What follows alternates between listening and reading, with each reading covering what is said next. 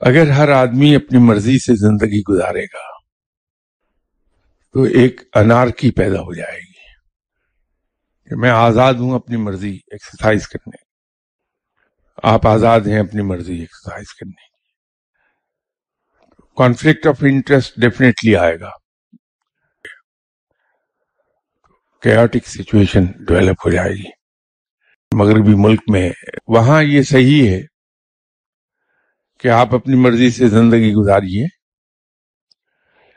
لیکن یہ مت بھولیے کہ آپ کی آزادی وہاں ختم ہوتی ہے جہاں دوسرے آدمی کی ناک شروع ہو جاتی ہے۔ تو وہاں دنیاوی قوانین۔